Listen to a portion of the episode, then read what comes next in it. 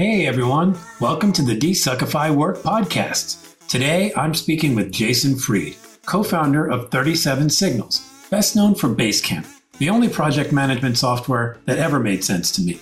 They also created Hey Email and are getting ready to launch a new calendar app in 2024. Jason is one of the primary inspirations for this whole Desuckify thing. He and co founder David Heinemeier Hansson's book, It Doesn't Have to Be Crazy at Work, opened my eyes to the gaslighting reality so many of us have endured in the workplace. Endless meetings, nonsensical communication, a million cooks with zero accountability. None of it is necessary. Who knew? In this episode, Jason and I get into all of that and more. We talk about the freedom that comes with time constraints. We talk about the fruitless pursuit of estimating and how humans are simply not capable of doing it well. And we touch on this crazy idea that I, I vaguely remember reading about in my economics textbooks way back. Tell me if you've heard of it. It's called profitability. Um, apparently, it's something businesses should strive for if they want to create a workplace that isn't insane. Not insane sounds pretty delightful to me. Let's hear more about that.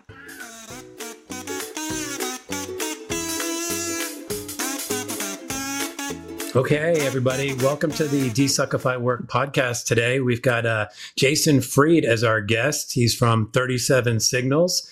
Jason, nice to have you. Yeah, thanks for having me on. Awesome. Well, Jason, I've I followed you for a bit now, and so I, I'm familiar with what you guys do and some of your perspectives on work. And I'd love for people to start to experience that who maybe don't aren't familiar with you. So maybe we can start by just you know if you get a second to introduce yourself and tell people what you do and uh, what you're most excited about right now. Sure. I run a company called 37 signals. We're most well known for a product called basecamp. So some people may not know 37 signals but may know basecamp. Yep. And then we also make a product called hey h-e-y dot com which is a new hmm. email service we launched a few years ago. So that's what we do. We've been in hmm. business for about uh, 24 years uh, so far mm-hmm. strapped and primarily we've been remote most of our life mm. as a company um, and we have a lot of different views on business that i would say in our industry are um, unconventional you know remote mm-hmm. working is something we've been doing for a long time that's just now recently of course become the thing mm-hmm. four day work weeks uh, in the summer we've been doing that mm. for well over a decade wow. um, keep the call keep the company as small as we possibly can so we have mm-hmm. about 80 people now um, which is the biggest we've ever been, but we've always been well under 100 people. Hmm. And many of the companies we compete with have hundreds, if not thousands, of people. So we we believe in small teams and, and yeah. small companies. Um, and we write a bunch of books and share everything we know about what we do. So there's really no proprietary anything. It's just all out in the open. Um, so anyway, that's you know yeah. kind of maybe a, a, brief opening summary of some, some of the things that we're doing. I love it. I mean, I think we're going to probably touch on a bit of all of those things because I think together they sort of form a, a somewhat unconventional, as you said, perspective on work.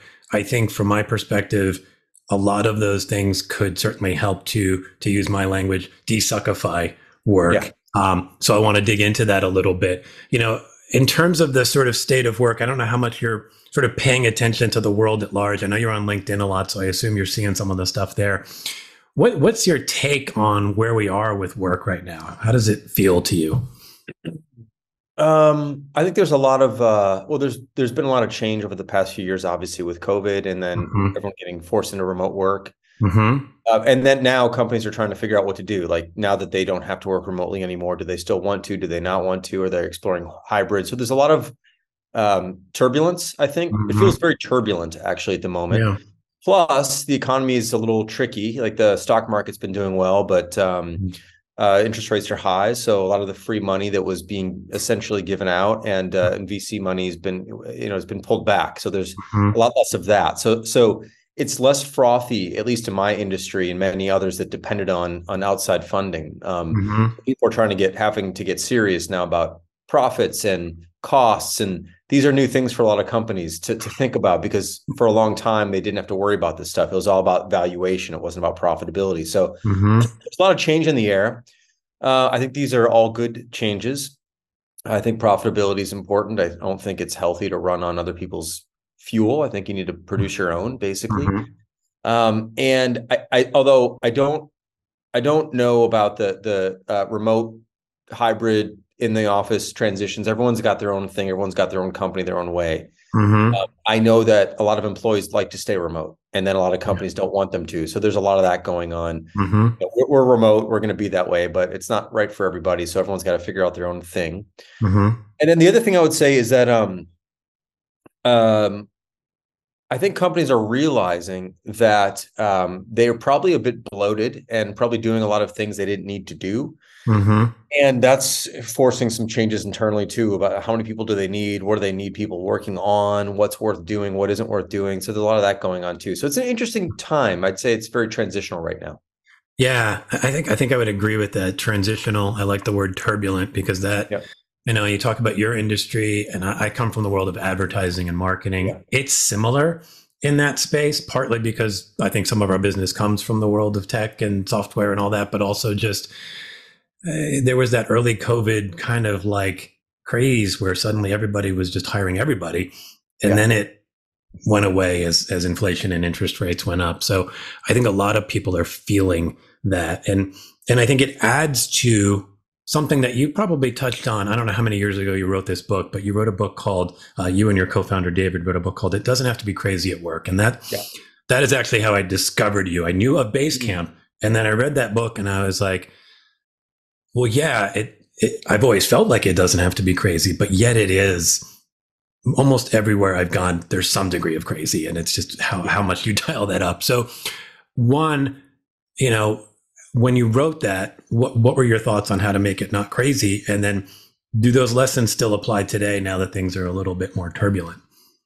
Yeah, I, I, don't have the book in front of me, but the mm-hmm. cover basically says it all. So the cover is a list of things yeah.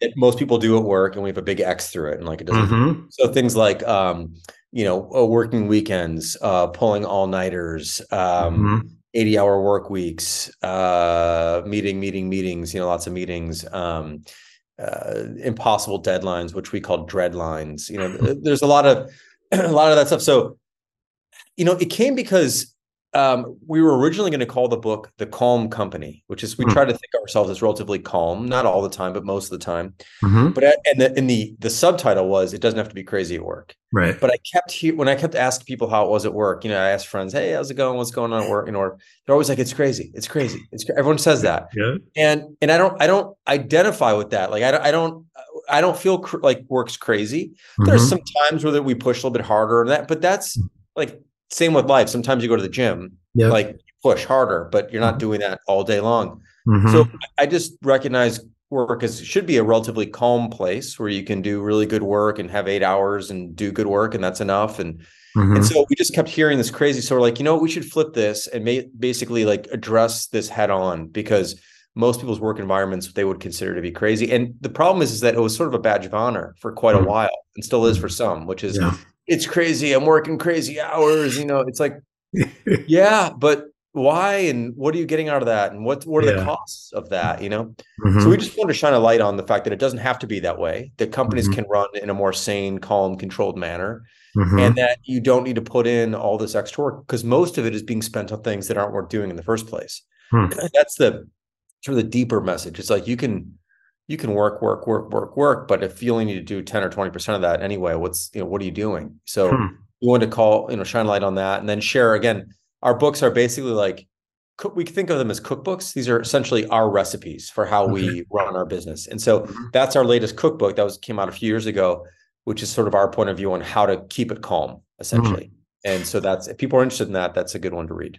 Yeah, I, I highly recommend it. Um, and it's funny when you started ticking off all the things that are on the cover, I was just like, well, that, that just sounds like work to me. Right. Like, like yeah. I like long, long hours, working weekends a lot. I mean, the meeting thing. Um, and I think I like your point towards the end there, where you got into this idea of we, we tend to do a lot of things we don't need to do. And that definitely rings true. And I think you'd find that in a lot of industries.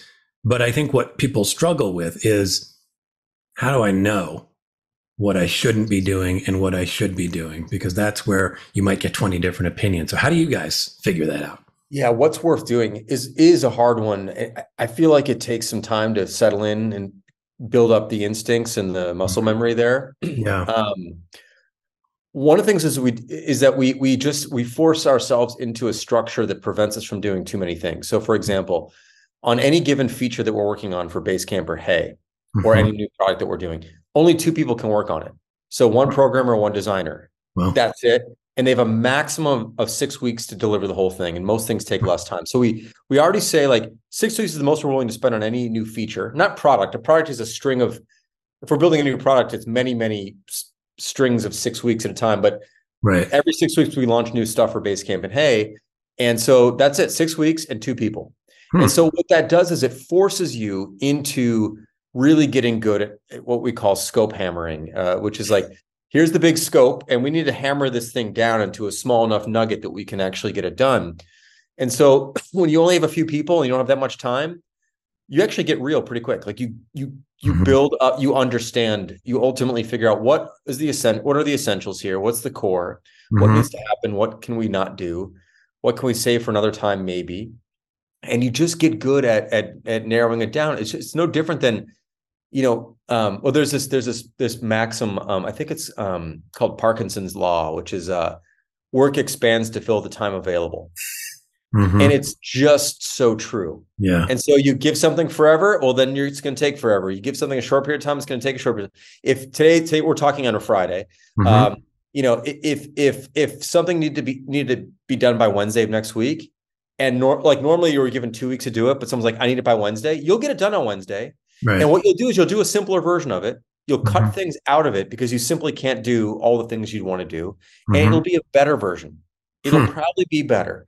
Wow. So what we do is we know the human instincts are not on our side here. Like we, we want to put in the extra time, we want to do more, we want to make it perfect, all the things. Mm-hmm. So we sort of structurally prevent ourselves from falling into those traps. That's the hmm. best way I've found to to not get carried away with with hmm. making things like kind of take forever and do too many things that you don't need to do. Well, I mean, there's there's a couple things in there that struck me as interesting. Another thing, actually, let me add one more thing to yeah, that. Go ahead. This is a terrible analogy, but it just if your house was burning down and you had five minutes to take the important things, like mm-hmm. you would know what they would be. Mm-hmm. If I said you need to move out of your house in three weeks and you need to put together a collection of all the, all the most important things, you would procrastinate. Your list of things would mm-hmm. be way, way, way bigger. You know, you'd probably get to the end and go, "Oh my God, should I? Should I not?" But the, I mean, again, not a good analogy because you don't want your house burned. But right, if if you need to get out in five minutes, you will make decisions, and mm-hmm. they'll be mm-hmm. clear and crisp, and maybe you left something behind that you wouldn't have, mm-hmm. but. I bet you're going to pick the things that really matter. And that's kind of what we're trying to do in a sense with the mm-hmm. way we yeah, I mean, without mean, the hair on fire, without the hair or the the fire scariness, right? But you know, the same concept. Yeah, and I think what I wonder about in that scenario, a couple things. One, how did you how did you get there? Meaning, did you always kind of have a vision of that basic concept of minimal time and and small teams, or did you have to kind of fumble a little bit to get there? We we we had it to some degree, but then we fumbled over many years. Mm-hmm. One of the advantages of being in business for a couple decades is like you have the time to hone your mm-hmm. craft and your approach and your your systems and try things that work and don't work. So, mm-hmm. but we've always had the the the the like small companies where it's at, small teams where it's at. We've always had that. We used mm-hmm. to have a three person team working on things. Now it's two. So we've actually honed in there more. Wow. But there was also times in our history where we we would do things and they would take as long as they take. Like how long is this going to take? As long as it takes until we're satisfied. So we did that method for a long time. And that mm-hmm. turns out like you end up spending three months on something that should have taken three weeks. But since there's no limit, you just keep going. Right. And maybe in some ways it turns out better, but was it worth the extra, mm-hmm. you know, mm-hmm. uh, not 10 weeks or something like that? So usually mm-hmm. not. Yeah. Um, so then then you get frustrated. Then you then you like shorten that and then you shorten that and then maybe you over shorten it and then you have to expand it again mm-hmm. we sort of settled in on this idea of six week cycles so six week cycles meaning six weeks is the most time that we'll give anything mm-hmm. individually mm-hmm. uh, to get out the door um, again not a new product but a feature for an mm-hmm. existing product yeah uh, it's six weeks felt right it's enough time you can sort of see the end when you start Mm-hmm. Uh, you never get stuck in something that goes on and on and on and on and on because that's a huge morale killer. Is where you've probably been been being in the advertising industry, you probably work for clients mm-hmm. uh, who will remain nameless, right? But who just couldn't make up their mind and the project kept going and going and going. And by the end, it's like all the excitement is blown out of it because you're like, this is mm-hmm. just yeah, uh, another take, another take. We're watering it down. It's becoming mm-hmm. diluted. Yeah. And that's what happens when things just go on and on and on. They rarely get better. They often get worse. Mm-hmm. Uh, so just having to recognize that has allowed us to kind of find our way. And this is where we're currently at. Mm-hmm. Ask us in five years, we might have tweaked this a little bit. I, I, don't know, but that's where we're at today. And we wrote a book on this called Shape Up. Oh, okay, cool. Yeah, I saw something about basecamp.com slash shape up, one word. Yeah. Mm-hmm. Download it for free, read it for free, read online. Um, mm-hmm. And that's our whole point of view on how to work very specifically, our, our work methods. Mm-hmm. So it doesn't have to be crazy at work and rework are our business ideas, mm-hmm. but shape up is really how we work on a day-to-day basis based on the six-week cycle system, two two teams, the whole thing, or two people teams or two person teams. Mm-hmm. So on. Oh, I like that. I mean, I think what I like about your books, I mean, you talk about them as kind of like cookbooks, and I think of them almost as like, um, if anybody wants to experiment with what you guys do, you've, you've basically just laid out some manuals for them. And so the Shape Up book sounds interesting because it does get into the the the day to day six week cycle thing, which um, I hear that again through the lens of where I've been yeah, maybe some projects took six weeks, but a lot didn't. Um, right. And sometimes our sometimes even longer deadlines felt crazy because I think we got caught in the trap of maybe doing more than we really needed to do. But there's one thing I think you mentioned, and it may be in that book, but I read it somewhere. That part of you have the two person team, but before they start on something, part of this shape up idea is that the you, I don't know if it's just you and some of the other leaders, but you shape and sort of refine the ask so that it is sort of in this middle ground of like not baked fully but but enough that you can kind of know what you need to do can you can you expand on that a little bit yeah definitely so um before we take on any projects before projects are assigned out to teams of 2 mm-hmm. um, they're shaped uh, that's mm-hmm. where shape up comes from. Shape means um, they're written, they're thought about. Sometimes you can think about it for five minutes and you got it. Other mm-hmm. times it's like uh, it's been in your head for four months. Other times it's like we've got a week to figure out something. So whatever it is, but there comes a point where the idea is crystallized enough that we can write it up with a couple ske- really rough sketches. We use like thick Sharpie markers so we don't go into any detail. This is just like r- here's roughly the idea. Here's the direction. Here's why we want to build this thing. Mm-hmm. Here's some details that might help, but mm-hmm. it's not a functional specification in that it doesn't say it must do these 18 things this way. Uh, these are all the tasks that are going to be required. There's nothing of it's an it's a generic outline, general thing that points a team in a direction, mm-hmm. and then mm-hmm. it's up to the team to figure out how to get that thing done. Now, mm-hmm. tied to the what we call the shaping document is, and this is a fundamental difference too, is what's called an appetite, not an estimate. Hmm. So we do not estimate how long things will take. We instead have an appetite for how much we're willing to spend on that thing. Similarly, like let's say you're going to Vegas. You're like, okay, I'm going to bring 500 bucks and like that's it. And if I lose it, I'm out. Yep. That's an appetite. Yeah. If you go to Vegas and go, I don't know what I'm going to lose, like unlimited money, I'm maybe going to lose 500 bucks, maybe going to lose a thousand. That's an estimate. Right. And, and, they're always wrong. So you yeah. go to Vegas, you don't have the appetite, you have the estimate, and you just keep, oh God, I gotta go back to the ATM and get that money back. And before you know it, you're mm-hmm. down 2,500 bucks or whatever. Mm-hmm. And you're like, oh my God, what have I done? So we have appetites, meaning we're willing to give this feature, this thing. We think this is worth about, it's worth three weeks of our time. Mm-hmm. That's it and if it if it goes longer than that it doesn't happen. Sometimes it might we might give it a couple days extra mm-hmm. but it's mm-hmm. never like weeks extra. It's you know it's like this is our appetite. This is it. And that is a huge difference. It's math it's one word but it's everything. Yeah. Because humans are terrible estimators. Every project that's ever been estimated has gone over but pretty much over budget over time. Mm-hmm. always because we're just not good at it. Mm-hmm. the future is very unpredictable and most estimates are pretty far out in the future. You don't estimate something's going to take one day. It's like, right. no, it's going to take nine months. Mm-hmm. You're going to be wrong. There's no way you're going to be right. Impossible. Mm-hmm. So appetites are better. And then they have a hard stop. Mm-hmm. And we have this thing called the circuit breaker. You can kind of pull the circuit breaker early if we're like, whoa, we really, we, as we got into this, we're realizing that we just got it wrong. It's going to take much more time than we thought. Then we mm-hmm. can discuss how to trim it down Mm-hmm. It's rarely add more time. It's just how do we? What's the simplest version of this? Is there a simpler version of that? So that's the constraint that's really important to us. Wow, yeah. There's. It seems like you guys bake a lot of discipline into the way you work, and not in a like sort of militaristic, scary sounding discipline, but right, just right. like very fundamental rules and process and, and an approach that that keeps you honest. Um, because humans suck at this, and we're humans. Yeah. We we suck at estimates. We're terrible. Everyone is.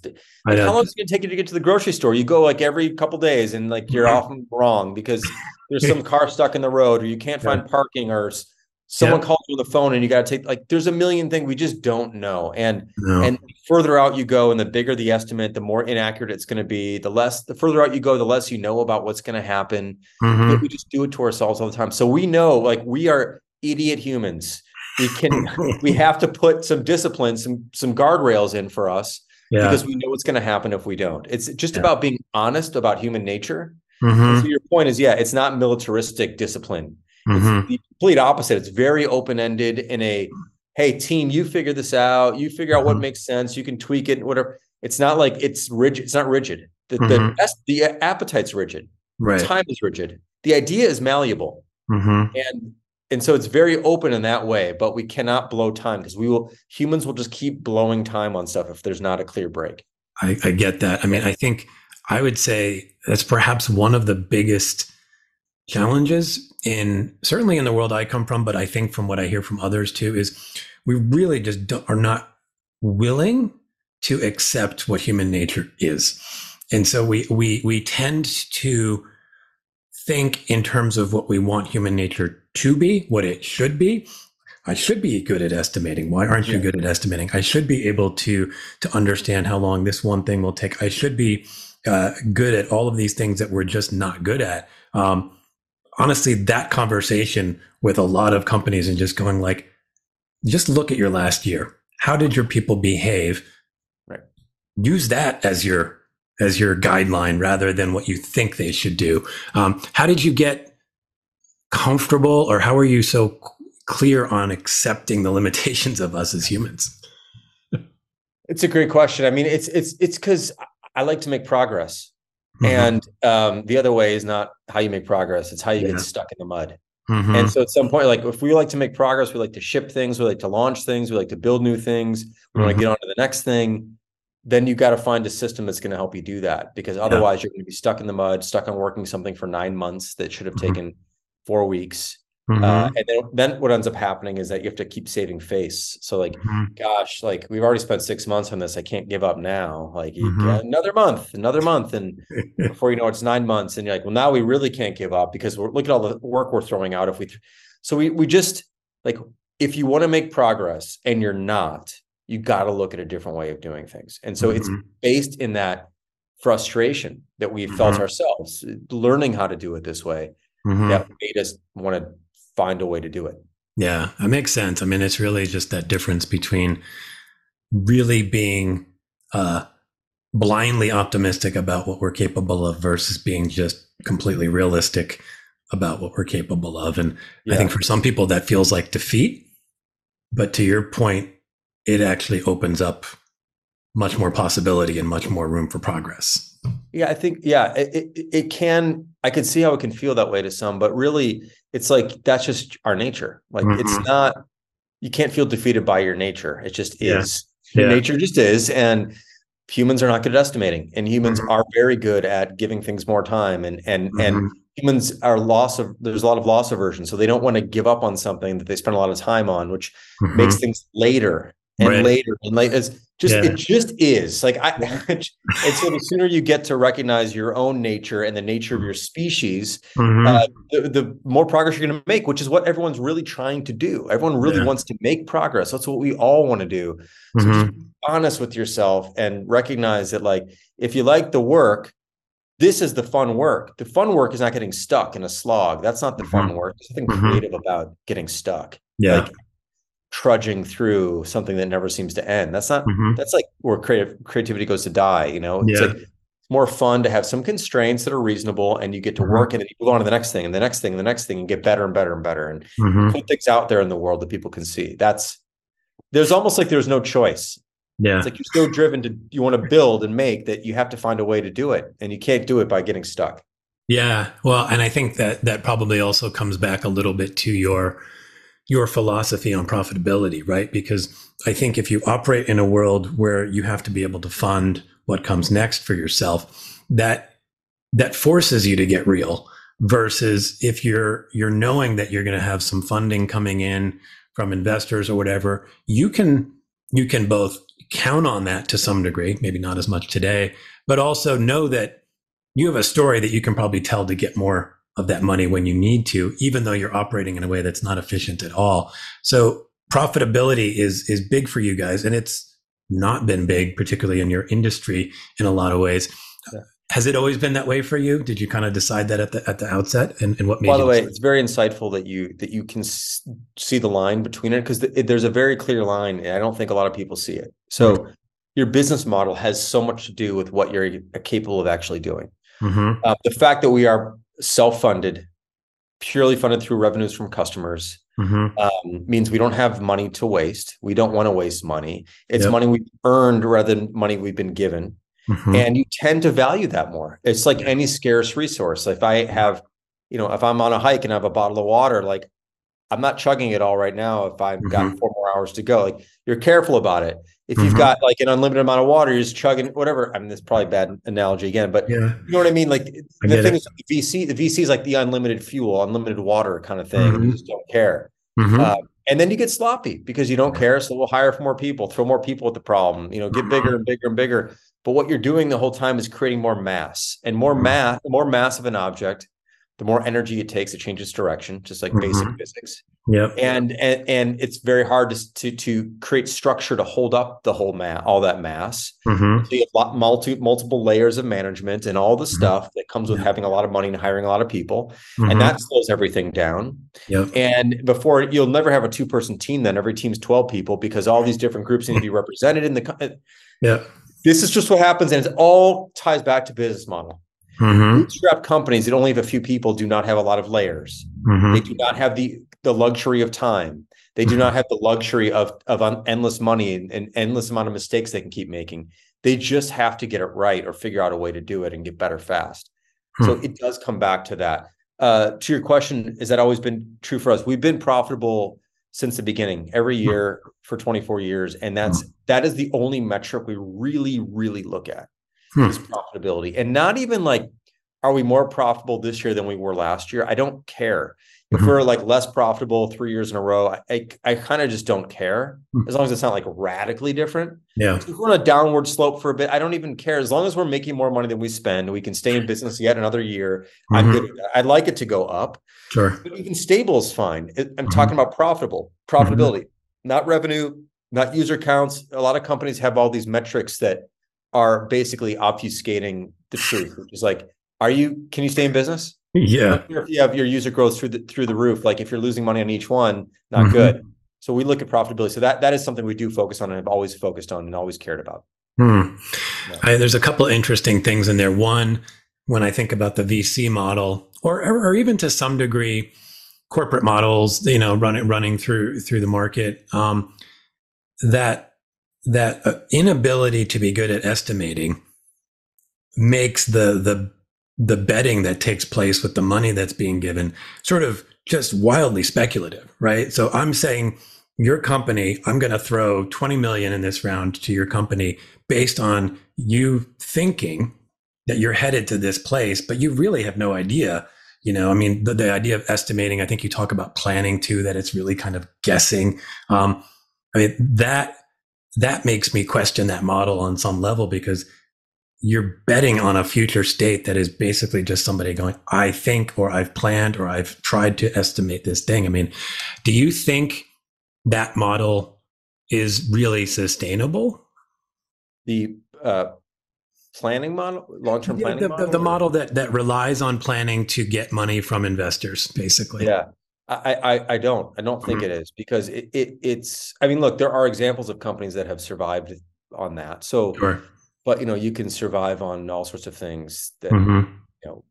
T- there's outlier examples, right? Yeah. the problem with relying on investor money in perpetuity, which is what a lot of companies like a lot of companies we compete with are just losing buckets and buckets and buckets of money. Mm-hmm. They've had VCs pumping in more because their aim is market share and growth. Mm-hmm. at some point, the economy changes. Like you know, yeah. interest rates go up and uh, VC money dries up, or there's a pandemic. Who knows? A million things can happen that are way out of your control. Mm-hmm. All things are pretty much out of your control, really, but yep.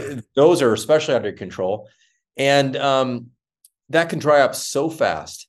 Mm-hmm. And you can be no longer the the flavor of the month and and the soup of the day or whatever it is, and and you're done. And like they don't, they're moved on because there's a hot new thing that just came out of left field, and everyone's into that now, and the mm-hmm. investors mm-hmm. are putting money into that now, and your thing is now not cool anymore. Like who knows, right? Yep. To have to depend on that to me is very very flimsy.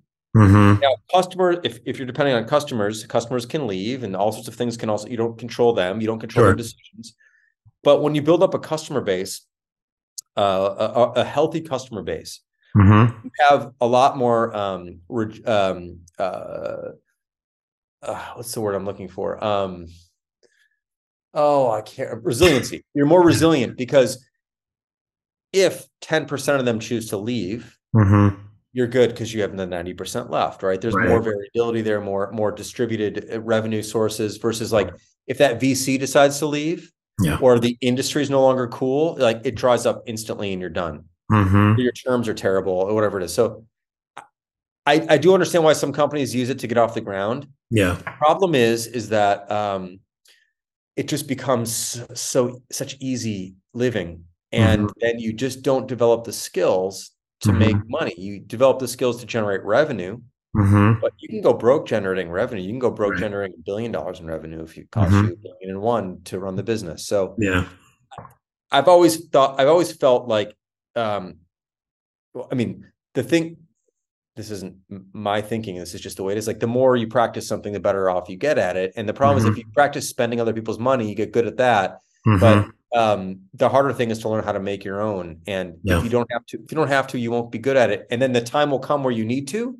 Mm-hmm. Like, it's like being thrown on stage with a guitar and you don't know how to play. Like, you, what are you going to do? And so a lot of these companies are really struggling right now. So I, I think you're better off building the skills to make your own money. Mm-hmm. And then if you want to take outside money for some reason at some point in your business, you mm-hmm. have the leverage to do that and you have but you haven't lost your skills so it's like mm-hmm. actually it could be really beneficial at, at a future date right you could do both you know yeah, no, I could see that. I mean, I think, you know, the one area I can see benefit to that influx of money if you have created sort of those skills and some good habits um, might be if you're if you're just looking to innovate or explore something a little bit new or different, perhaps that you need a little bit of that money to to to sort of play in that space. And so for yeah. you guys, if you're operating through the self funded thing, when you think of something new, so you released Hey I don't know, a couple years ago, maybe. I think I saw you're you're, you're exploring like a, a calendar um, yep. now. Like okay. yep.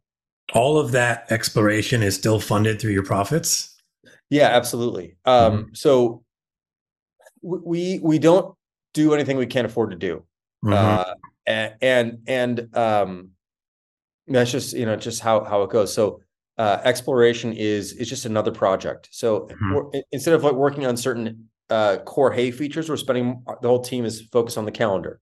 Got it. The calendar out. Don't have calendar and email. Mm-hmm. And then mm-hmm. we're on the product as a whole. So we just kind of shift resources a little bit versus okay. like we don't we didn't hire a separate team to just work on calendar mm-hmm. stuff or whatever. Uh, and you just do what you can. If you can't afford to do it, you don't do it, and you or you wait, or you simplify it, or mm-hmm. uh, you do you do you have to make a trade off or whatever it is. But mm-hmm. that's it. Um, and I think you know it depends on the industry. So if you're in the biotech industry, Mm-hmm. You might be, you're almost certainly going to have to raise a bucket full of money, many mm-hmm. many bucket loads of money, because that's really hard, and it might take ten years before you can uh, get a drug to market, and you've got FDA mm-hmm. regulations and all these tests and clinical trials, like expensive. Right. Mm-hmm. I make business software, and most people were my industry is like business software and it, yeah software is not that. Software is mm-hmm. cheap and easy to make. It just mm-hmm. is. Yeah. And so to have to raise millions of dollars to do that is ridiculous, in my opinion, compared to mm-hmm. raising millions of dollars to, to come up with a new drug. It requires, it really requires that kind of investment. Period. Mm-hmm. There's no way to do it otherwise. Yeah. It's not that way. You, yeah. A handful of people and, and each one armed with a laptop and uh, internet access, you know, you're talking uh, 10, 15 grand startup costs for three or four people, plus of mm-hmm. course salaries and the whole thing. But you know, they yeah. figure that out as they go.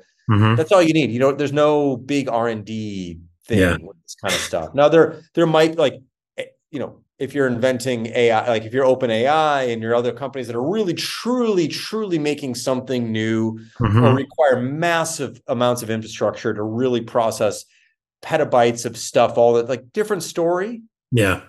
Most of the people we're talking about that we're thinking yeah. about in our heads don't yeah. have that situ- situation, don't need to play by those rules. I, I, that makes sense to me. And I would say that probably holds true in the, the world of advertising that I come from, even, even if there's occasional bits of innovation happening, it's within right. the context of what we generally do. And it's just iterating, I think, more so than innovating in that grand, like coming up with something completely new. Yeah, and it's it's it's in that case, it's it's human capital and creative creative minds, and mm-hmm. it's not like you have any capital costs. Right. I mean, maybe in the old days, or even I shouldn't say old, even currently, you might have an office space, whatever, mm-hmm. right? you get some rent.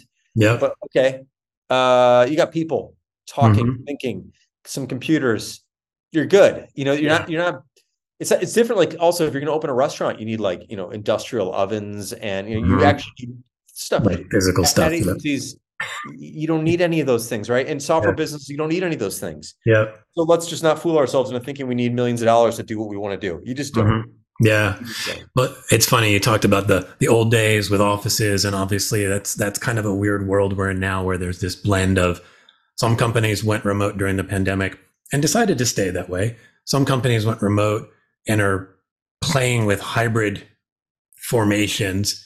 Some are now getting to the point of really trying to go come back to the office, whether it's three days a week, four days a week, or even five days a week. Now, you guys started remote yes. and continue to be remote. And how, one, talk a little bit about what was the, the thinking behind that, but then how um, how do you guys manage to thrive in that where so many people seem to struggle? I think part of it is we're just used to it. We've been we've been working remotely kind of ever since almost since the beginning. Mm-hmm. Originally, we had three people or four people, and we were all in Chicago, and we did right.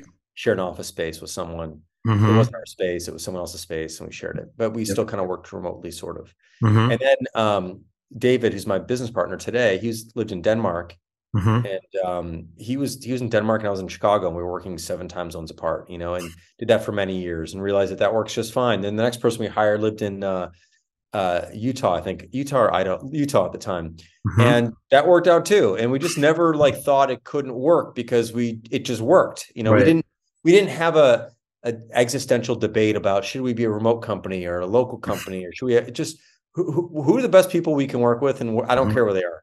Yeah. Until until it doesn't work, why why stop working that way? Yeah. And so we just kind of grew up like that.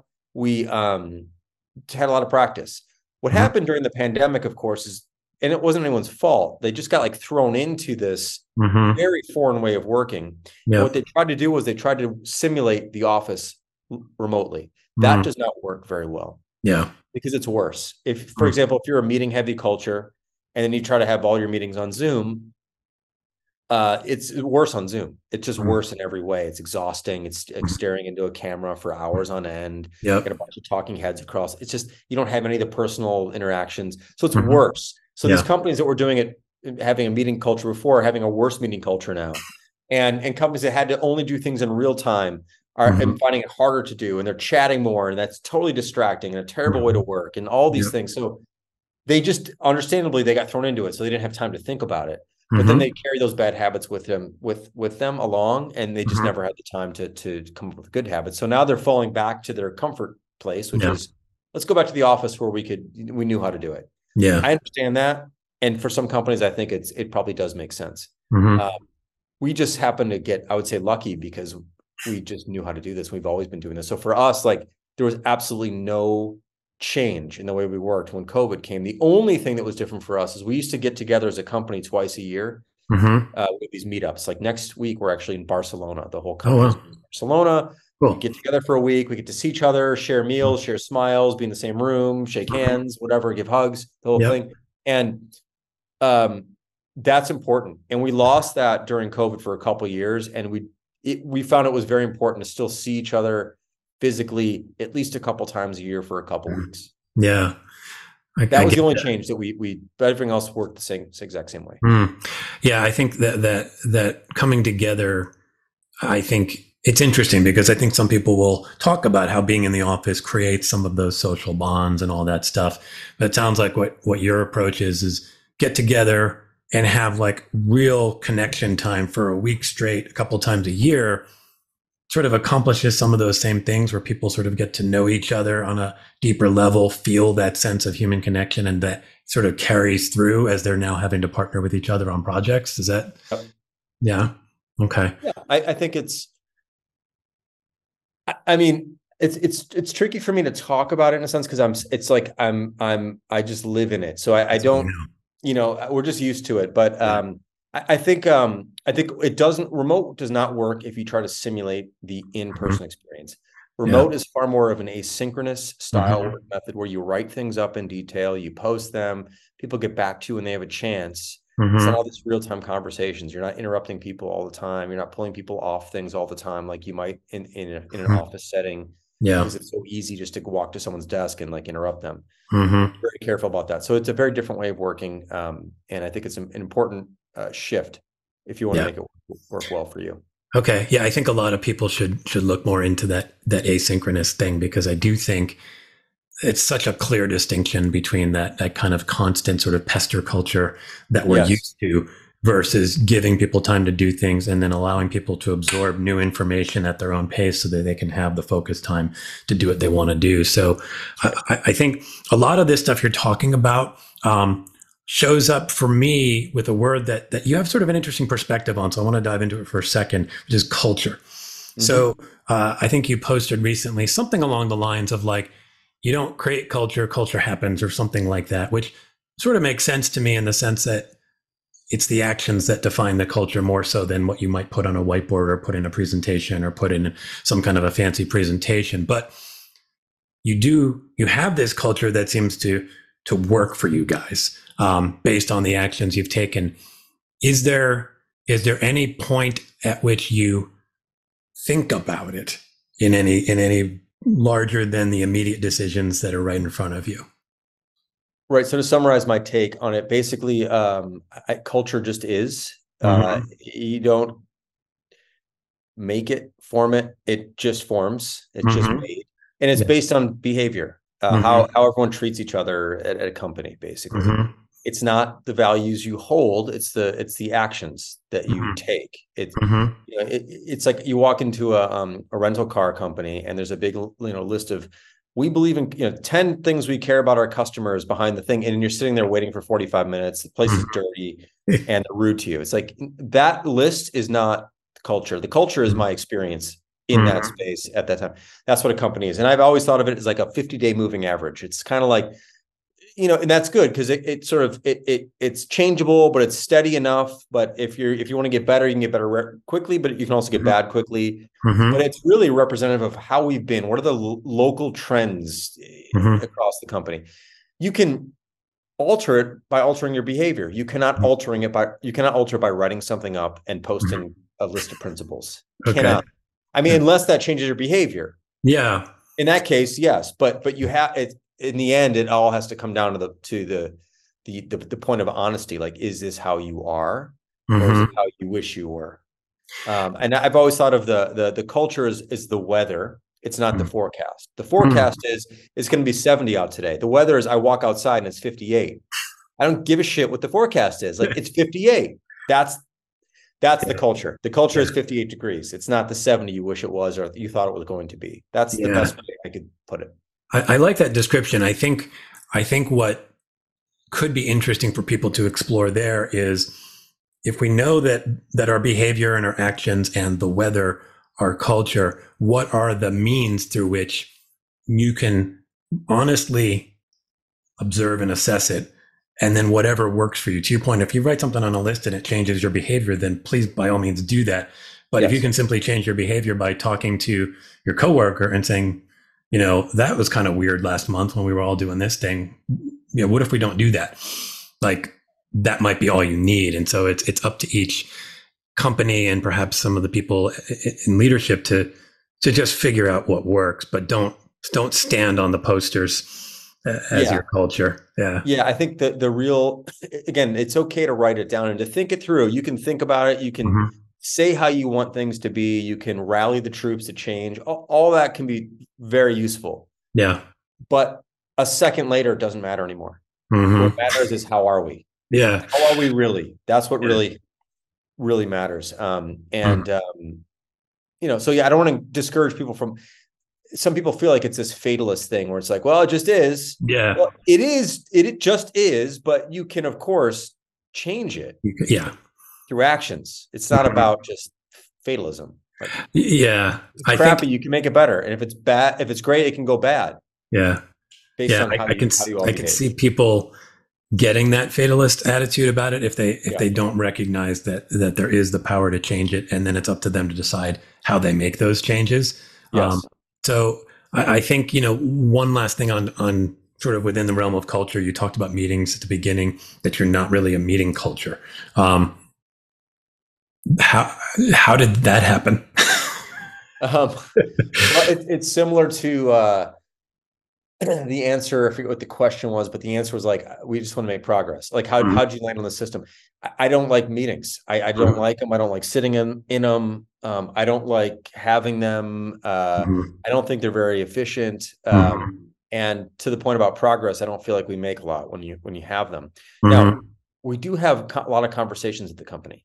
Mm. So to me, a meeting is like three, four, five, six, whatever people. Mm-hmm. We have a lot of one-on-one conversations yeah working on something so a programmer and a designer might catch up on zoom or on a phone call or whatever mm-hmm. as frequently as they need to but that's yeah. not a meeting to me that's just like yeah. two people talking about something mm-hmm. so it's not that we don't talk and we don't communicate there's a lot of that mm-hmm. but there's not many people in those rooms in those places that mm-hmm. becomes a meeting when people have to just sit around and either they're not involved or they are and they're over involved or there's too many mm-hmm. people have to explain why they're there or prove their existence by chiming in in ways they don't need to and it goes long and the end you're like what do we do and gosh couldn't we have handled this in 12 minutes instead of 45 or an hour mm-hmm. that's a meeting uh two people talking like I, I, was talking to um to scott who's one of our designers working on this calendar together mm-hmm. and and earlier today i'm like hey are you free at you know around noon pacific he's like sure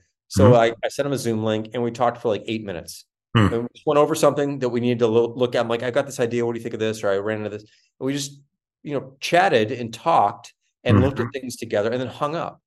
It wow. wasn't on either of our calendars. Mm-hmm. Uh, it wasn't scheduled in advance. It's like, hey, mm-hmm. you got a few minutes? And he could have said, no, I don't. I'm, I'm, you know, with my kids or picking something up at the store. But how about two? I'm like, yeah, actually, two doesn't work for me. With about three, he's like, yeah, three works. And then we would just mm-hmm. like catch up around three. It doesn't have to be three. It could be three oh eight. It does like just, and that would just yeah call him or send him a link or whatever, or share a screenshot in Basecamp, whatever it might be. Mm-hmm. Hammer it out, and we move on. Yeah, meetings like are these that. scheduled events of people that take up time.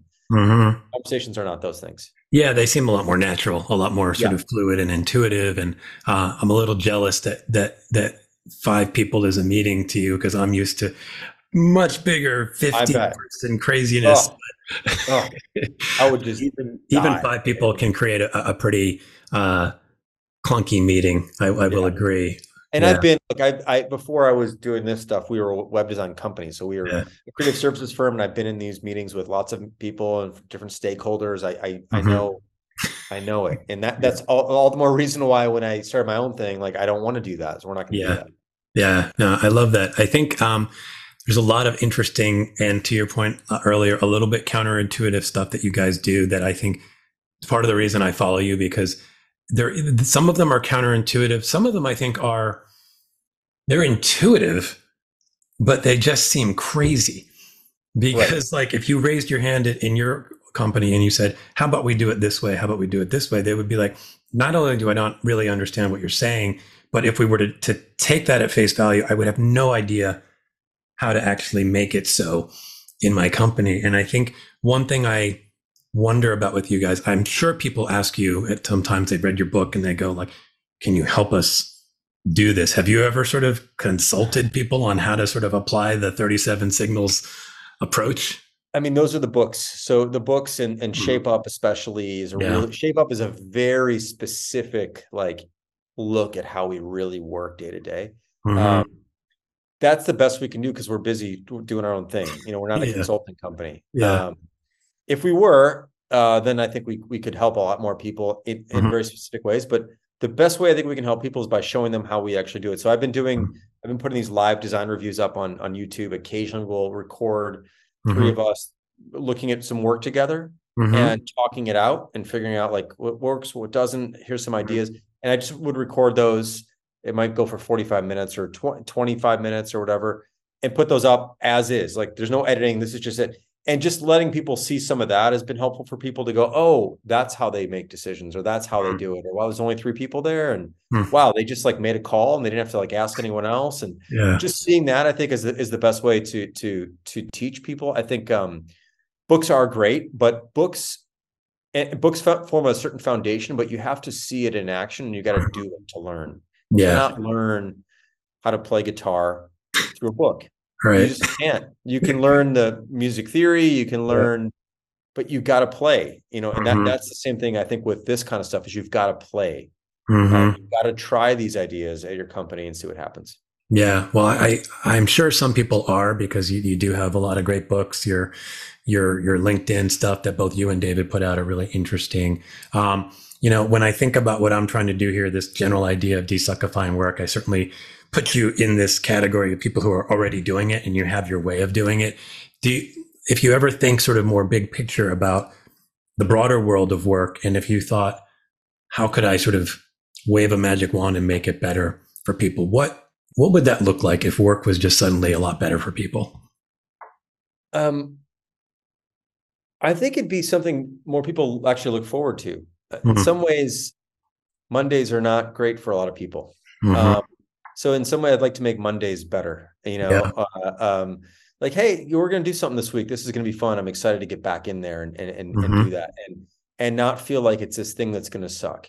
It's your point. You suck. I mean, it's really your word here. yeah. Um, and, and and I think the other thing that's really joyful about work is making progress. hmm And I think a lot of people are stuck in running Mhm. in circles, um, doing a lot of work but not getting anywhere, feeling Mhm. very busy but not making any meaningful progress. And so to help people make more progress, hmm which is what Shape Up's all about, and some of our Mhm. other ideas, I think is really helpful. It could be very meaningful for people, and I'd like to see more people just making more progress. It's Hmm. it's a it's a wonderfully rewarding experience to make progress on things. Yeah, I And get that. I Very think, very depressing to just be stuck on something, you know. yeah, Not that like sometimes getting stuck is I, I enjoy like creatively. I'm how do I how do we solve this? Like there's something, but but that's a good kind of stuck. But the bad Mhm. kind of stuck is like we're just like we're not going anywhere. This is just like in loops. We're just yeah. another meeting about the thing we just talked about, and like Mhm. why are they just cha- everyone's changing their mind all the time? We're not making any progress here. We're just sitting here, and yet we're busy, and or I'm waiting for something from someone. That's the kind of stuck. It's no good. Yeah, I mean, I think I think everybody can probably relate to that kind of stuck because it's like it's basically like everything sort of collapses.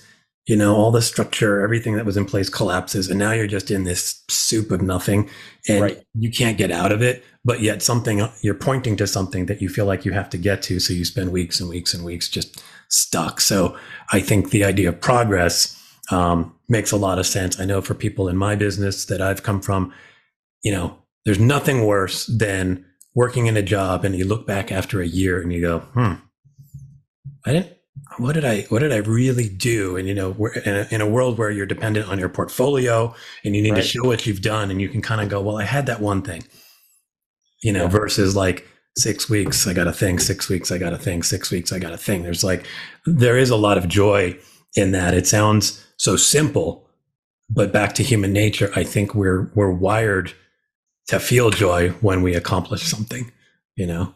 Yes, and the other thing is, yeah, hundred percent with all that. And the other thing is, is that um, I think it's important also to look at the work you're doing and recognize that depends on the work you're doing, but like the work we're doing, we should be able to move quickly. Like we're Mhm. not building widgets that require supply chains and Mhm. advanced machinery and trips to China to check out the factory. Like we're not d- er, learning how different metals interact and how you bring glass and steel together. So there's the you know perfect cut lines. Like Mhm. that is hard and can take years. I can Yeah. imagine. Mhm. But software specifically or services like the Mm-hmm. business you're in and others, yep. I'm not saying the creative process is instant, but like there's just so few barriers truly to making progress. And if you're mm-hmm. not, that's really a shame because it's there's nothing in the way really except right. these man-made obstacles, mm-hmm. these these these these bumps that we create. Yeah. Um, it really is relatively simple until you make it hard. It just mm-hmm. is. And yeah. So anyway, hopefully anyone the, who's listening to this can, you know, maybe this is some fuel for them to to to make a little bit more progress this year, five percent, ten percent more progress this year. Make you know, ship two things instead of one, or mm-hmm. fifteen instead of ten. Like mm-hmm. get some mm-hmm. more stuff out there in the world.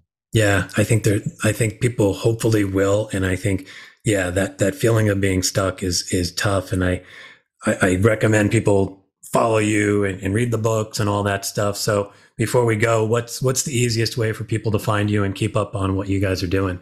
It probably depends where where they are. So if mm-hmm. if you're on LinkedIn, find me on LinkedIn, Jason Fried on LinkedIn and and my my business partner David Heinemeier Hansson, he puts out mm-hmm. great stuff too. Mm-hmm. Uh, we're both on Twitter as well. He's mm-hmm. DHH on Twitter or X, whatever. I'm Jason Fried, mm-hmm. um, and then we both have um, newsletters uh, and blogs, personal newsletters and blogs that cover a lot of these topics. Okay, which is worth looking at. So those are at world.hey.com slash Jason mm-hmm. or world.hey.com slash DHH. Okay, that's Great. probably what I'd recommend. Uh, and then you can also email me just directly, jason at 37 signals or jason at basecamp.com or jason at hey.com. You can hit me up awesome. in person if, if, that would be helpful. And uh, hopefully I can be helpful. Yeah, no, I, mean, I think that's all great. I think uh, you can find the books through the 37 signals site as well, right? Yes. Awesome. Yeah, uh, 37 signals slash books or basecamp.com slash books. Either one will, cool. will get you there. Awesome. Well, Jason, I really appreciate you coming on. I think a ton of stuff that'll get people thinking in a different way, which is exactly what, what we want to happen. So thanks for coming on the show. Thanks. I loved chatting with you, TJ. Thanks. It was really, uh, questions were great and uh, I like the flow. So thanks for having me here. Awesome. Thanks, Jason. Bye bye. Thanks, everyone, for tuning in. And thanks to Jason for making way too much sense for one podcast. You can follow Jason on LinkedIn and subscribe to his blog at world.hey.com slash jason. Visit 37signals.com to learn more about the company and their counterintuitive approach to work. I also highly recommend checking out their books at 37signals.com slash books. Try not to get overwhelmed by all of that desuckification. Bye, everyone.